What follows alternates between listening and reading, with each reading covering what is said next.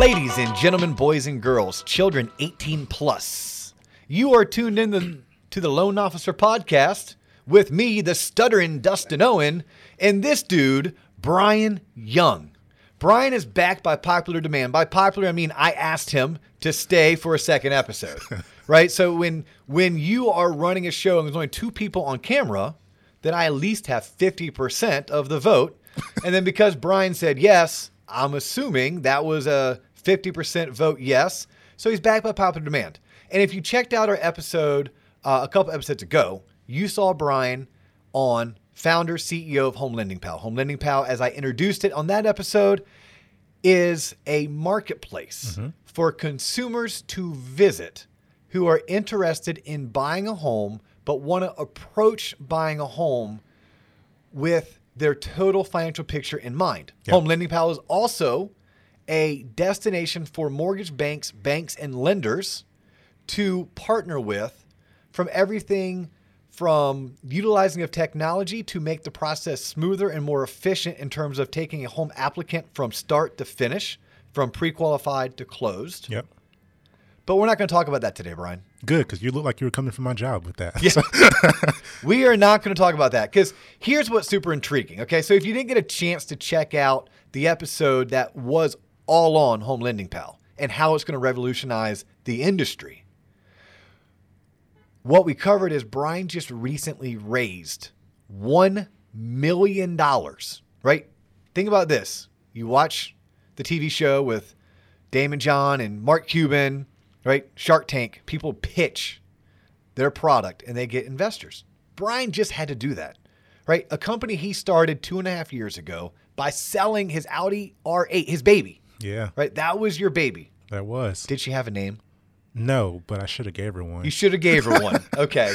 But his baby to to fulfill this vision, right? This this financial technology company that's in the mortgage space. So the individual we're talking to, yes, he is a graduate of NC State. Right? Yes, he grew up playing just about every sport, but basketball is his passion. yeah. Yes, he is a son. But he's also started three other companies Yeah. and sold three other companies. Yeah. So, a little bit of background because what I want to do today, Bryan, and, and why I wanted to keep you on the, the show and to do a second episode is so much of what we do on the Loan Officer podcast. It's not geared towards loan officers, it's not even geared towards a mortgage professional. Like, this is a show where we can talk about things that just weren't talked about at our dinner tables growing up, right? They weren't taught to us by our high school teachers. And in fact, in many of our college classes, these types of conversations weren't weren't talked about. Right? It's things like mindset. It's things like motivation. Um, it's things like um, eliminating self doubt, right? Or or increasing what can be. So your story is one that I'm personally intrigued. So if I'm personally intrigued, it ends up being a pretty decent interview. Um, so I want to know, like, at what age? So you're you're 30 some years old. 34. 34 years old. So 34 years of age. So not only did you just recently close on a on a, a funding round that raised seven figures. Yeah. two commas, um, but you've started and sold three other businesses. What was the first business? Uh, the first one was a lawn care company that I started in Japan. Uh, we sold that, and then I went to a trucking company. Um, and then I had a kind of like an online magazine while I was in college, and then a digital marketing agency. Okay, um, I love how you said that. Just so matter of fact. So I hear Japan, 34 years old. It doesn't add up. Like, how have you been able to live in Japan for four years? That was your first company, but you were probably a teenager, I would guess. Yeah, I was. Uh, my parents were military, so we were stationed in Okinawa, Japan, and Kadena Air Force Base. Uh, Shout out to all the military brats tuning Shout out in. to all the military brats. Uh, you know, and, and we were fortunate. You know, they had a program in which you, uh, it's like a summer internship program in which kids under six, the age of 16 could work. Uh, and I just decided that I was going to do a lawn care company. You gonna- decided you're not working for anybody but Right. yourself. I'm not going to work for anybody but myself, you know. So, um, and it's probably just you know with my upbringing, the way my parents were, you know, it was always you could be doing more. Uh, and so, you know, I took hundred dollars that my mom gave me instead of buying some shoes like she originally planned me to do. I went and bought a lawnmower, and that's originally how it started. Are you a sneakerhead? Not really. My younger brother is, but not really. John Coleman, JC on the show. He's a sneakerhead? Oh, sneakerhead. He says reformed. I think he's closeted. I think he's just he's he's like repressed some of it um, because now he's been on uh, with us here at Waterstone for the past year, and Right. Unfortunately, he's like actually picking up what we're putting down on the show and he's learning. Yeah. But uh, yeah, he's a sneakerhead. Um, but when you're in Japan, out of curiosity, were you the sole lawn mower? Or- Originally. You, Uh, originally, I- but did you scale it? You had As to it scale scaled, I, I scaled and I had my friends come cut grass with me.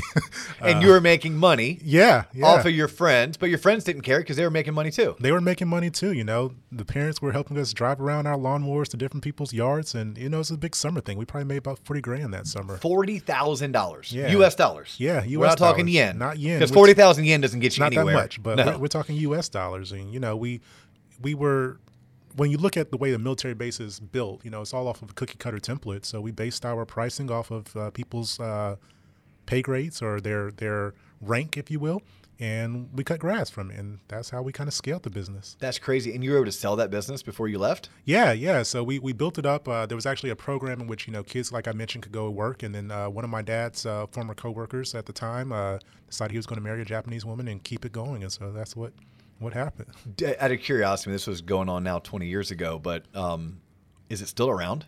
Do you know? Like I don't even know. Yeah. I have no How idea. cool would that be? How cool! Like two decades later, you're like, oh still yeah, there. People still in there cutting. Well, I'm pretty sure someone's still cutting their uh, cutting grass over there. So yeah. The grass hasn't stopped the growing. grass does not stop growing. I hope. Okay, second business was a trucking business. Yes. Uh, so I imagine at this point, I mean, trucks, big items. You must have been what in your 20s? I was actually I was only 17 when I started the trucking company. Um, my uncle was a truck driver, and uh, when we moved to DC, so we are outside of Washington D.C. in Waldorf, Maryland, and Ah, uh, shout out to Waldorf, Maryland. We actually have a Waterstone branch in Waldorf, really, Maryland. really, Yes. yeah, we Yep. were there for probably about a year. Okay. uh, my sophomore year of high school, and one of the guys that worked with my mom, he had an ice cream store, and he was like, you know, hey, do you want me to help me work on this? And I don't know if you remember when Cold Stone first opened up, but when Cold Stone first started, they would sing like little jingles as you walked in. Uh, and that was kind of similar to what I wanted him to do, but then Cold Stone started doing it. So I was like, well, there's no way we can compete with that. And of course, Cold Stone became this huge behemoth that it is today. Yes. Um, but with my uncle driving trucks, I was like, all right, well, maybe I could, you know, explore that industry. Um, and what ended up happening is that, you know, uh, I ended up, my grandmother got sick. I ended up moving back to Fayetteville, North Carolina. My mom comes down from DC thinking that we're going to go look to buy my first car with the money that I sold from From from the, the lawn care business. okay. Uh, instead of going, we, we drive an hour up to Dunn, North Carolina, from Fayetteville, North Carolina to Dunn, North Carolina. Uh, we walk up. Uh, my uncle's with me, and the guy comes up and says, "Hey, Bryan, it's good to be uh, good to see you in person. That we have so many conversations." And he was like, "Oh no, Bryan's over there." um, I took her to a a, a truck, like a eighteen wheeler truck dealership, and we were looking to to buy an eighteen wheeler. And she was really upset about that at first, but then she eventually let me do it. and Was your first car an 18 wheel truck? no, so I Okay. actually I actually did not get the car. I actually took my, my aunt's hand me down Toyota Okay. Corolla. My aunt got a new Altima and I bought the truck instead. So then you have the truck. Yep. Who drives it? Uh, so my uncle started driving it at first. Okay. Uh, then we eventually scaled to the point where we had a fleet of about 22 trucks and about 36 full-time employees, and we were doing uh, routes. We would go from Dunn, North Carolina, down to Florida to do basically uh, dairy routes. We would go from Florida to California, uh, usually taking orange juice. We would go from California to usually Cincinnati, Ohio, on heavier meat loads, and then we would usually find a route, a route to bring us back to usually Bristol, Virginia, uh, and it varied based on what the product was. And then we would come back from Bristol uh, back to, to Dunn and do it all over again. Never deadheaded. Rarely. Rarely, we Rarely. tried to we tried to avoid deadheading as much. as I won't say we never did it, but we tried to de- avoid deadheading. For those listening that don't know the trucking business the way that you know Bryan and I do, deadheading is when you would you would drive back with empty cargo. Yeah, where you don't, where you're, where you're, you're, you're having empty miles and you're paying your, your drivers for that. But we had 48 and 53 foot reefer units that we were primarily utilizing for for those. Yeah, so now I know you're not bullshitting me because you totally just jumped right into my my deadhead. That was a trap, by the way. I'm like, oh. this guy's bullshitting. There's no way a Oh, no. 17 year old started off by buying a, a, tractor trailer uh, so his uncle could drive it, and, uh, and no, you did. No, and then you guys sold it. Yeah, we sold it. How We old, were- how old were you when you sold it? Uh, I was probably about 19. So, you know, when you look at the sub around this time of the subprime mortgage crisis, uh, there was also the big issue with gasoline, where diesel fuel was up to probably about five forty-five a gallon. okay. Uh, when you're dealing with you know 500 to a thousand gallon tanks, you know that's a lot of money that's going out per truck. Um, And at that time, you know, I decided that we were going to shift more to an owner operator model where that would take off the the cost of the fuel and the cost of maintenance. Where if anyone has a trucking company, you know, those, those are your two biggest expenses. Yeah. So now your truck drivers aren't W two; they're probably ten ninety nine. Exactly. So we're changing them to 10 and everyone's like, "Oh, this young kid is so dumb," you know. But they're all going out of business because fuel is too high. They're locked into these long term contracts uh, uh, in which they're moving the freight. And you know, we moved more to an owner operator model, and we were able to, relatively speaking, get by. Yeah. You know. And as You soon as- survived when so many others were dying because I'm assuming this was what 06, 07, 08? Right, 08, 09, Okay. almost, Ooh. almost going into 09. Okay. Um, Yeah, one of the worst times in the one US of the worst times in the Yeah. U.S. economy. Uh, and we were fortunate that you know when the company that bought us, while we had the the big fleet of you know owner operators, what they originally brought us for, we were working with Dart Advantage, with the, the guy that my mom was dating. So my mom, my parents get divorced. Uh, she's dating another guy that's a big uh, freight broker for uh, for Dart Advantage. Uh, and so that what they were really buying is that his uh, on the so you have you have your your driver's side, you have your brokerage side. Uh, and they were more sort of buying the brokerage side, which is really the value because now you're going once the economy bounces back. Now you have all these guaranteed runs that they Yeah, call say the routes. Yeah, Basically, the accounts or the routes yeah, is like what they were. they call them dedicated runs, but they're basically the accounts, the routes that you make money for. So when I talk about that big circle that we were making, they were basically buying the big circle, knowing that they would be able to go back and renegotiate those accounts and routes, but they would be locked in for you know another two or three years at least. So you're a tech guy. and We're gonna get into the tech side, but this is more in relation to your understanding of the trucking business. Out of curiosity, um, how worried would you be right now with self-driving cars or self-driving trucks if you still owned your trucking business? very nervous. I mean, one of the the the biggest liabilities for any trucking company is the insurance that goes for it. You know, and unfortunately, we did have accidents where uh, people had a accident with the truck, and we were liable for it. You know, so not only has someone lost their life, but now you have a big lawsuit and insurance claim against you and your company. Um, so I would be really scared about you know how self-driving trucks and Oh, I, I- thought I was angling more for I'd be nervous that I'd be out of work. Yeah. I, I, I, I guess the driver would be out of work, but if you had the routes, the money's probably in the routes. Yeah, the, the money's in the routes. I mean, the drivers will be out, but there's always going to be part of, of the route that the driver has to. You have to have a human, but like with any industry, you have people that are really good and people that aren't. Uh, I think you know with with the self-driving trucks, it makes so most drivers can only. Uh, I think their logs are only like 40 hours a week, in which they cap it off the number of hours they can drive on a weekly basis. Uh, so this the self-driving trucks could probably help with that, but there's a lot of other stuff that goes into makes sense. delivering. You know, you have to have someone like you know you might come to a, a Publix in Lakeland, and their people won't unload the freight.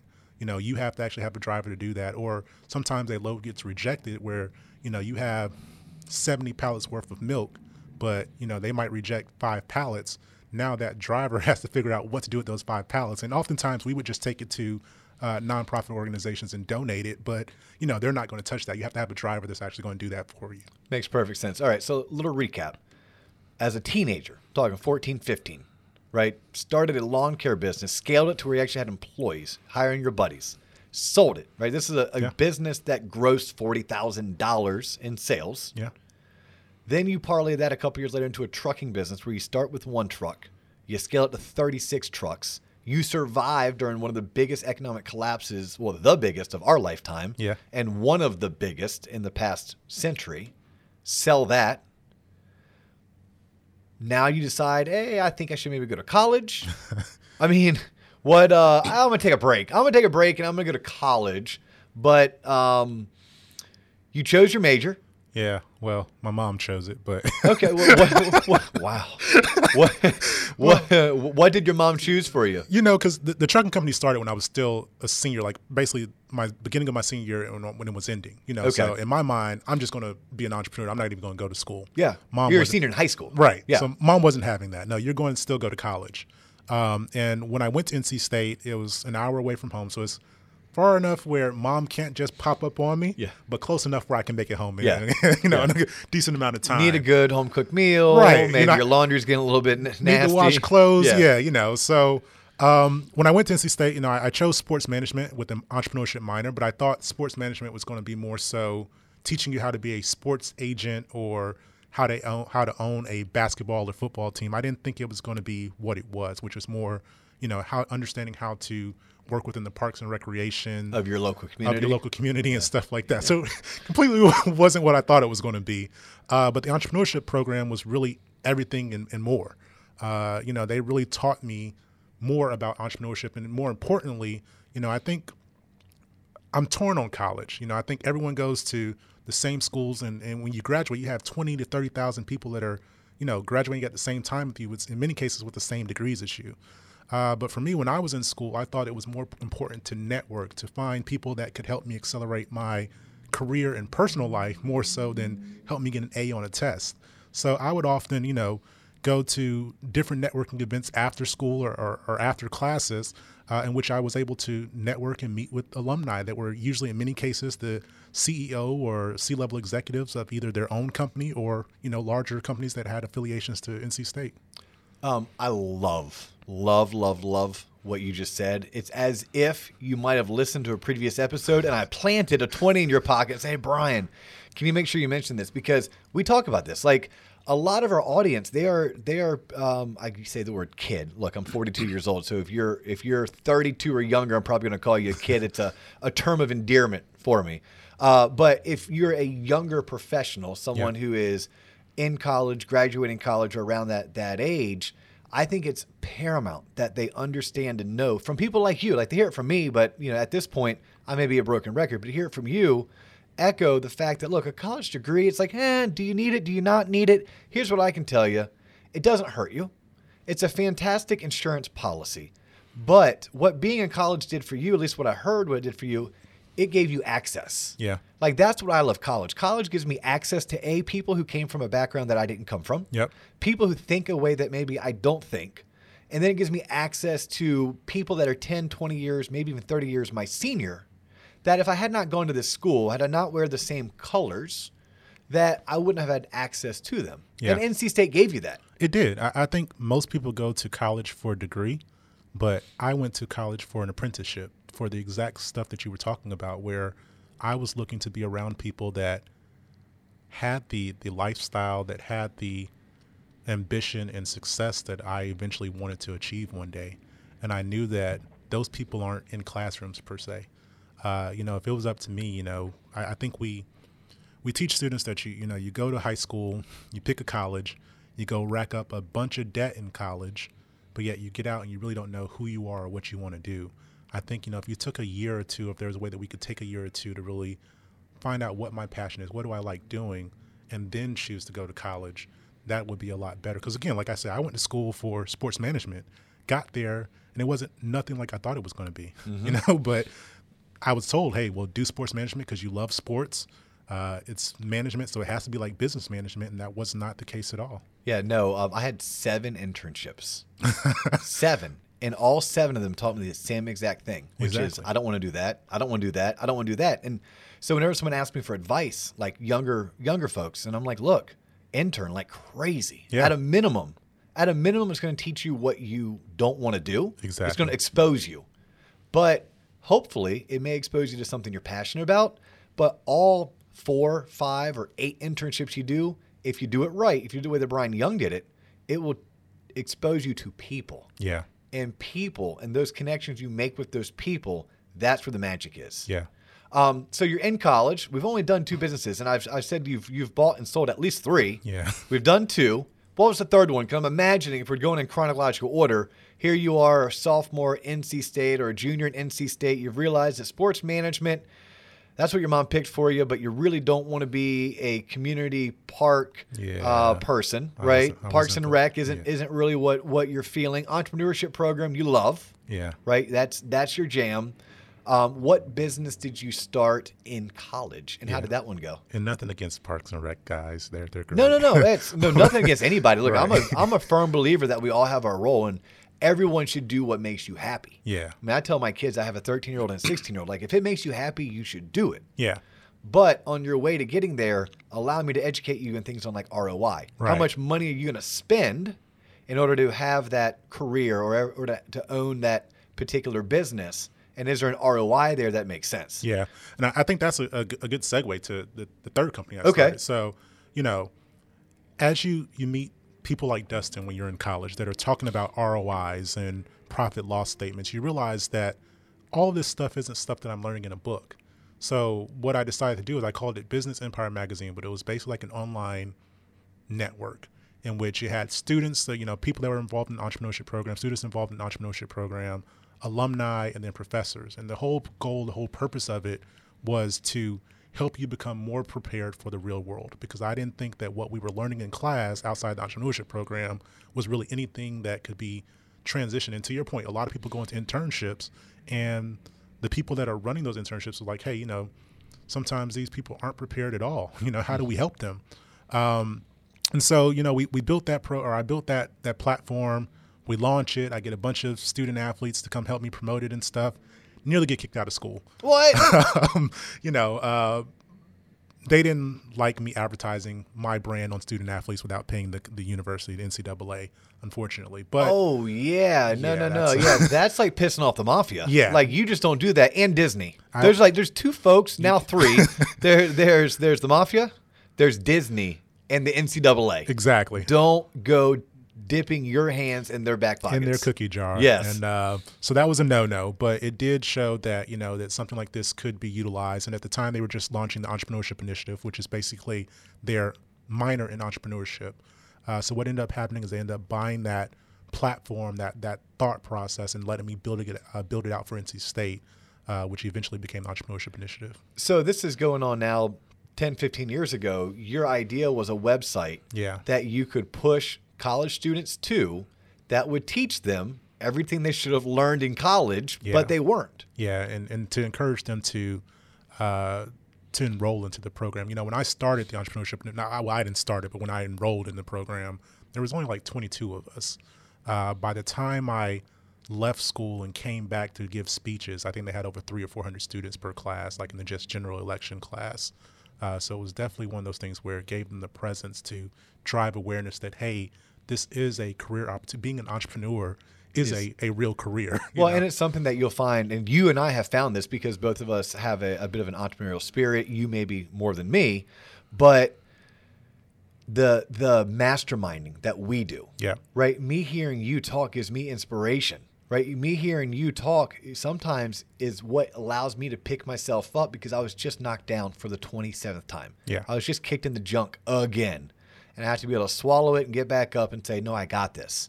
Um, and it also introduces me to ideas and concepts. Yeah. I mean, so much, if not everything that we talk about on this podcast. I was telling my 16 year old this. He was, get this for my parents out there. My 16 year old tries, tries to throw me a compliment the other night.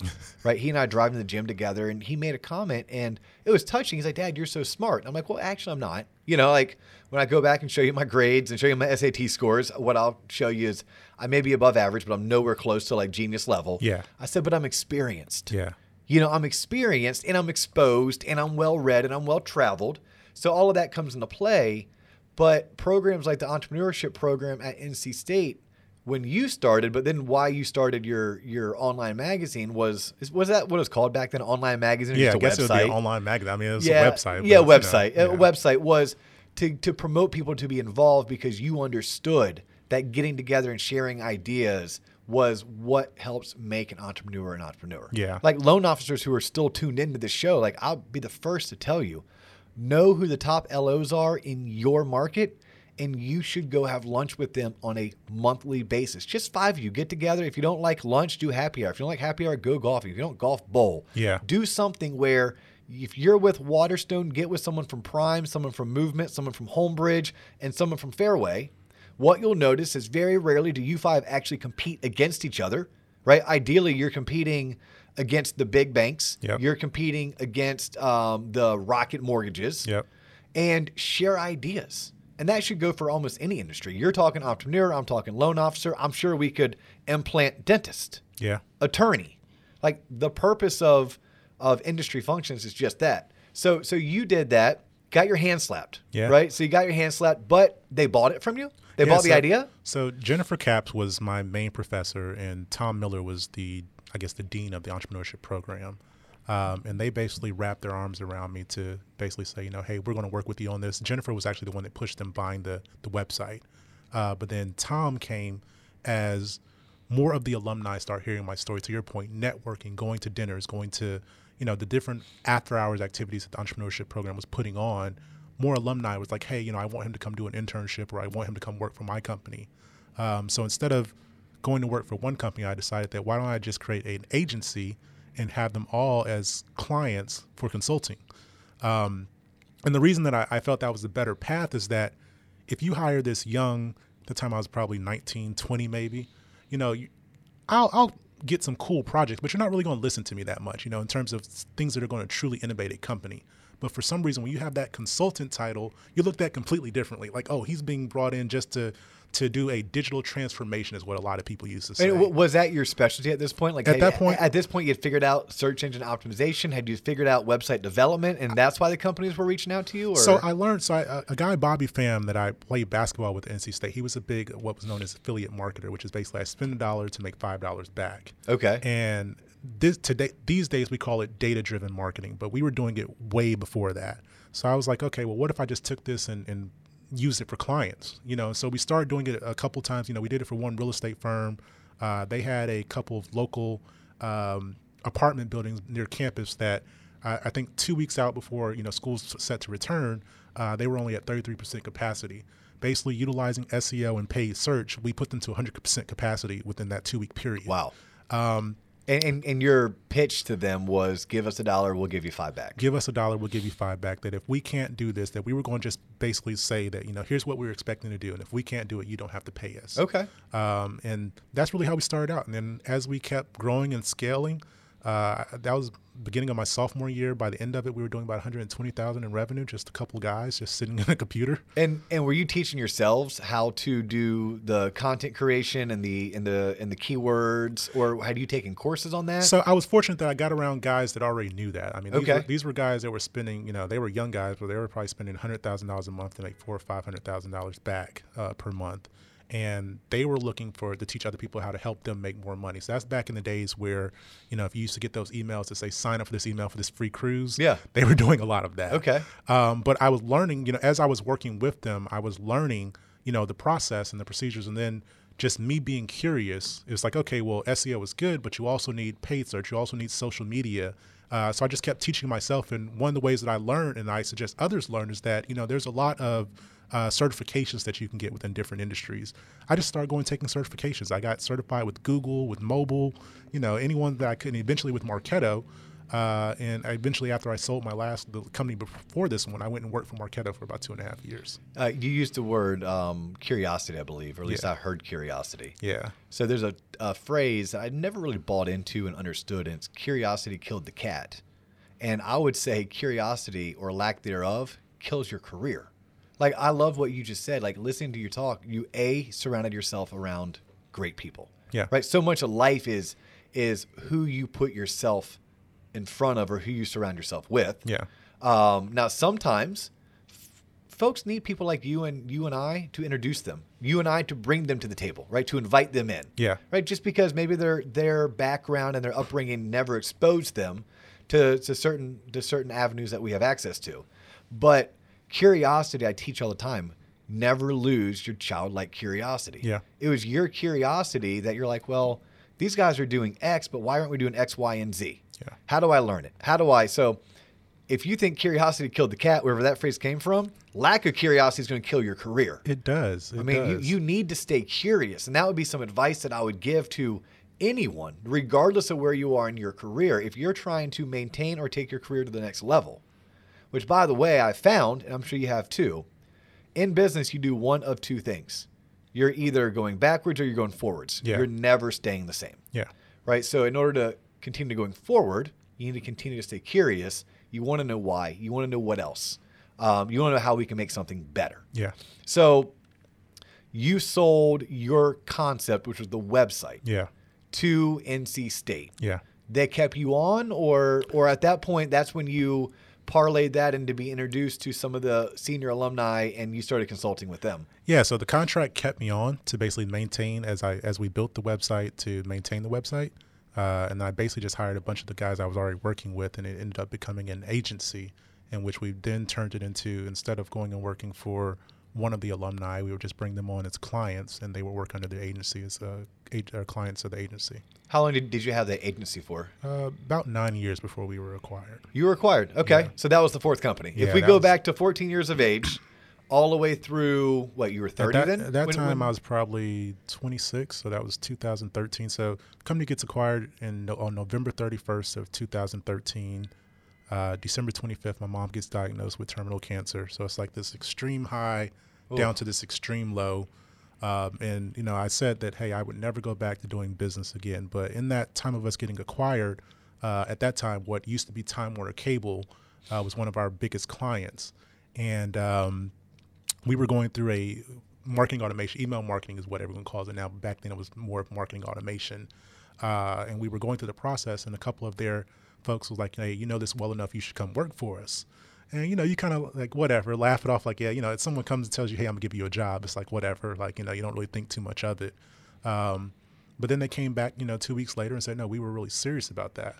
Um, and before I knew it, they were flying me out to Silicon Valley, and I think that's when that whole, you know, seeing how companies in Silicon Valley is a, it's a different world out there. Uh, Did you get to live out there? so I actually lived in North Carolina, but I was going, I was probably going back and forth. So I was a remote consultant, so I usually traveled a lot. So I was on the road probably 75, 80% of the time. Uh, but I got to go to Silicon Valley quite often uh, because the company Marketo was actually headquartered in San Mateo. So, uh, so I got to go out there and really experience the whole startup lifestyle. And I think eventually, you know, it's like, hey, I might do it again, I might not. And then after Marketo was acquired for like 1.47 billion by Vista Equity Partners, I eventually said, okay, well, can't go. I was in a leadership role there, so I was like, I can't go to Silicon Valley. Don't want to go to Atlanta. Um, so I'll just take my severance package and stay in North Carolina. And eventually, I decided I was going to come to Florida to be close to my or have my mom. At that time, we were thinking that she wasn't going to make it. So, Okay. So you know, coming to Florida was more so. I originally went to Miami in 2017, moved her here, and then you know, as I started focusing on Home Lending Pal, I decided to go all in and just move to her couch. You know Miami's not Florida, right? Yeah, it's a, it's, it's South America or It- Central America. It's sorry, it's a wild, awesome place. it is. It's like no world. other place that I've been to. Um, Barcelona, Spain is about pretty wild and crazy and Art Deco-y, Yeah, you know. But yeah. yeah. people are like, "Oh, yeah, I've been, I've been to Florida, I've been to Miami." I'm like, "Eh, That's not Florida. Like Jacksonville, Tampa, Orlando, even West Palm Beach, Yeah. Fort Myers, up in the Panhandle. Although parts of the Panhandle, I don't know if most Floridians would actually claim. Yeah. Uh, we might give some to Alabama, um, but Pensacola, I love. I was- Panama City, I love. I would say Florida probably stops at Boca Raton. Then after that, you're pretty much in uh, Central America. Yeah, but it's Miami's an awesome place. But it's a, it's a joke for us Floridians, which I guess we, you wouldn't call yourself a Floridian. You're a North Carolinian. I'm a North Carolinian. I mean, Okay. I'm, I'm a, I guess I'm technically a military brat, but I, I claim North Carolina, Fayetteville, North Carolina, because I, I was I lived there the longest and I was yeah, raised there. you, you carry that accent. Yeah. like you carry a little bit of that accent. Little Not, bit. not super strong. Yeah. right. Not like you're from Hickory. Certain, Um, but- certain words. yeah, cer- certain words I can hear it. How about this before we wrap up? Um, how? Like, how did you do all of this? Like, what motivates you? What? uh, If I'm listening right now, right, and I'm in awe, I'm like, oh my gosh, like, uh, I'm just impressed about the lawn care business, let alone the three others that came about it, and you know, the new venture, Home Lending Pal. What makes you so unique? What makes you so special? Um, that you were able to achieve all of this and you haven't stopped. Failure. That's a really weird answer, but failure. I think most people look at failure as something bad.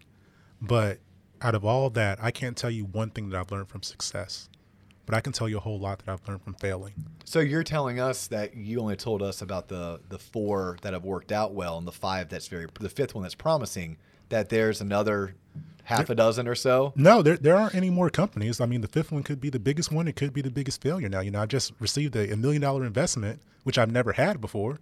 You know, and there's a lot of potential that it could go really well or could go really bad. But the thing is, is that I think most people fear failing. But when you really think about it, they don't really fear failure. You feel the consequences of failure. You know, not having the, the steady paycheck, not having the, the home or the luxuries that you like, you know, the judgment from your family. You don't actually fear failure. Uh, for me, when I started building those companies or building, I made a lot of mistakes. But every company that I made a mistake with, for the next company, I learned how not to do that same Okay. mistake. You know, and that just kept compiling to where we got to today, where now here I am with a company that just received a million dollars in investment, and I understand some things that I shouldn't do. There's going to be things that I'm going to uh, mistakes that I'm still going to make, but yet I'm not afraid to make those mistakes. Now, uh, the biggest thing is that if I make a mistake, I fail fast and then learn from it. I think a lot of people fail and they just give up. They just don't want to learn from it. But you know, I'm okay with failing as long as I learn from it. And so I think failure is really what drives me because I don't want to experience that failure again. You know. So What's one thing that you're grateful that your parents taught you growing up? there's always someone out there working harder than you. Yeah. yeah. So you know, even with all that stuff that I was doing, you know, before my mom got diagnosed with cancer, it still felt like it was never good enough. And I don't think that, you know, when you're in the midst of it, you're like, oh, I can never please this woman. But I think the really the the thing that she was trying to teach me is that you know, you have to be constantly innovating, uh, either yourself, your product, uh, even your your marketing approach. You know, you have to constantly be innovating because if you get complacent, someone will replace you. Uh, and I think that's the biggest thing they taught me growing up. How about what they didn't teach you? Is there anything that you look back, the the 34 year old you, and you look at the 16 or 19 year old you that you're like, gosh, I could have expedited my learning curve if I just was taught this. Um, credit, You okay? is the first part, and then I think uh, Like to get it and use it. to get it and use it, how to properly use it. You know, uh, most people use credit for stuff that they shouldn't need or that they don't need. Uh, but I also think um, people constantly teach you how to how to make money, and honestly, that's the easy part. Making money is easy. Keeping it is the hard part, and I don't think they taught me how to keep it as much as uh, I would have liked. You know, growing up. Okay, like just like basic Like principles. basic principles, you know, investment, making investments, you know, um, stocks, bonds, stuff like that, where you can compound interest, law of compound 72. interest, yeah. you know, using your money to work for you. Because as long as you're working for your money, you're you're relatively speaking, forgive me, but you're a slave Mm-hmm. to whatever you're working for. When your money starts working for itself, you know, when you're asleep at night, and your money's working. That's true freedom. Uh, and I don't think you know, being in the military, I don't think I was taught that. I, you know, I had to go to college and learn that. for anyone who's tuning in, just because you're a friend of Bryan's or you're you're a, a business associate, one, thank you, thank you for tuning into the Loan Officer Podcast. But you know, what we're talking about right now, this last five minutes, like that's the motivation of this show. Like, yes, we're going to do episodes that are geared really towards mortgage professionals and helping them, but ultimately, we're here to help all people. Yeah. We're, we're here to help teach everything that should have been learned in high school, but it just wasn't taught. Yeah. We want to expose the Bryan Youngs to credit at an early age, right? We want to uh, expose other people to um, to eliminate the self-limiting doubts Yeah. that they have, to let them know that life is about failure. Failure is what's going to lead you to success. Yeah. Right. And and tune in. Like if you like what we're talking about right now, we have a catalog of like 80, almost 90 episodes of this stuff. And it's finally starting to gain traction. But I encourage everyone, if you like what, what you're hearing and like what you're seeing, please like us, subscribe to us. We're on YouTube, we're on Instagram, we're on Facebook, we're on Apple, we're on Podbean, we're on Spotify, like at the Loan Officer Podcast. If you're looking us up, type in the Loan Officer Podcast, you'll find us. Yeah. And comment if there's something you want to hear more of, let us know. If there's a guest that you really liked, let us know. I'll get them back on. If there's someone you hated, don't let me know, let JC know. All right? Um, and then JC will decide whether or not we're going to tell that person that, that they weren't liked, or we're just going to go ahead and delete your comment. Appreciate you uh, tuning in, but no. But but in full disclosure, like we love doing this. This is about giving back. Bryan, thank you for for agreeing to extend your time here. Yes. Um, best of luck with Home Lending Pal. Thank you. Like unicorn, here we come. Unicorn, here we come. Unicorn, here we come. He's Bryan Young. I'm Dustin Owen. You've been tuning into to the Loan Officer Podcast. That's all we have. Deuces. Thank you.